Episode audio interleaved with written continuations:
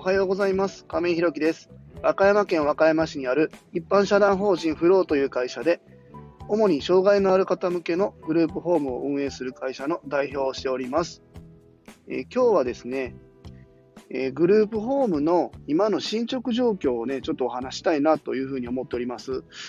えー、と、前回、まあ、昨日ですね、昨日が初めての、まあ、あの、スタンド FM での放送、まあ、その話から先させてもらった、させてもらいたいなと思うんですけど、改めて聞いてみてね、一発目の挨拶のテンションがね、低すぎるっていうね、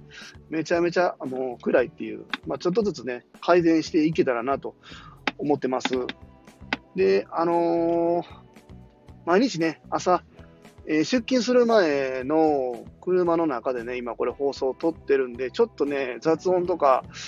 なんか指示器の音とかなっちゃったりとかしたらすいません。ちょっと気になると思うんですけども、すいません。ごめんなさい。えーとですね、本題に入ります。で、えっと、グループホームの進捗状況なんですけども、まあね、あの、冒頭で、あの、朝の自己紹介というか、挨拶の中でもお話ししてるんですけど、えー和歌山県和歌山市のね、あの、三日面っていうところで、今、グループホームの準備を進めてるんです。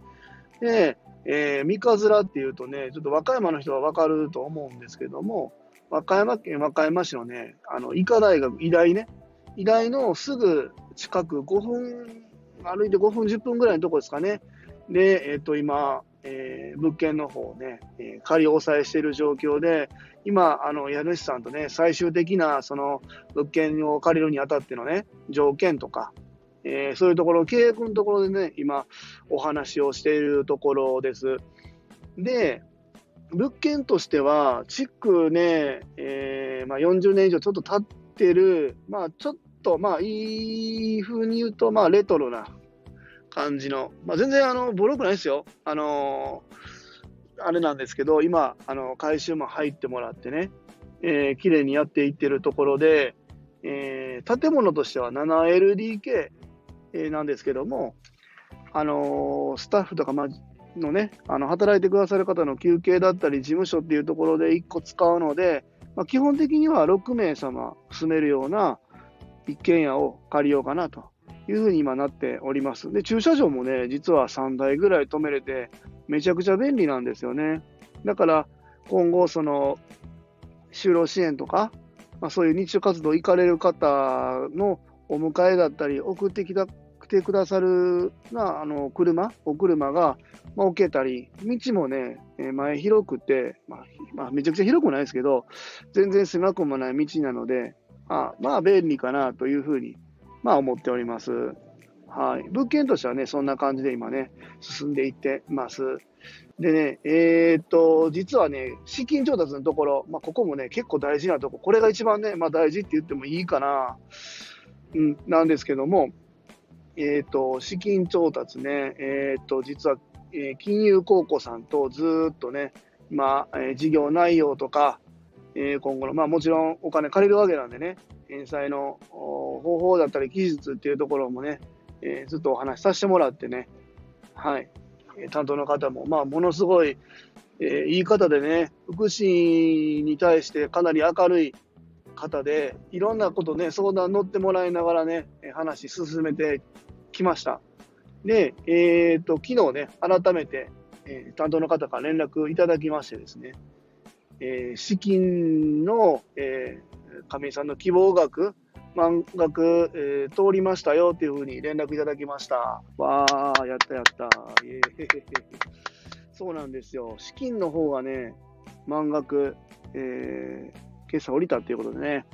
すごく嬉しいです。まあ、これで事業がね、なんとか形になっていく足がかりができたなというふうに、まあ、思っております。うん。でね、資金のところは、まあ、なんとか解決しそうなんで、ここは、えーうまくいくかなというところです。はい。で、あとね、利用者さんとスタッフなんですよね。うん。やっぱりグループホームなんでね、えっ、と、まあ、夜勤がメインなんですよね。うち夜の8時から朝の、まあ、9時まで、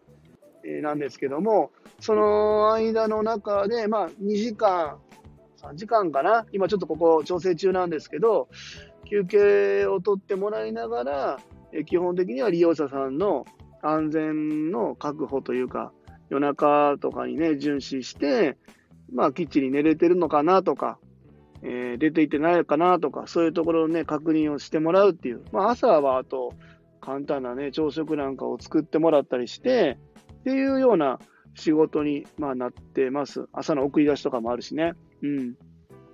この辺がまあ夜勤なんですけど、ここら辺のね、ちょっとスタッフを今後、まあ、週に1、2回入ってくれたらいいなっていう感じのね、スタッフをね、どんどん集めたいなと思ってるんでね、まあ、もし聞いてらっしゃる方で、うん、僕、私行ってもいいよっていう方いたら、ぜひお願いします。全然足りてません。はい。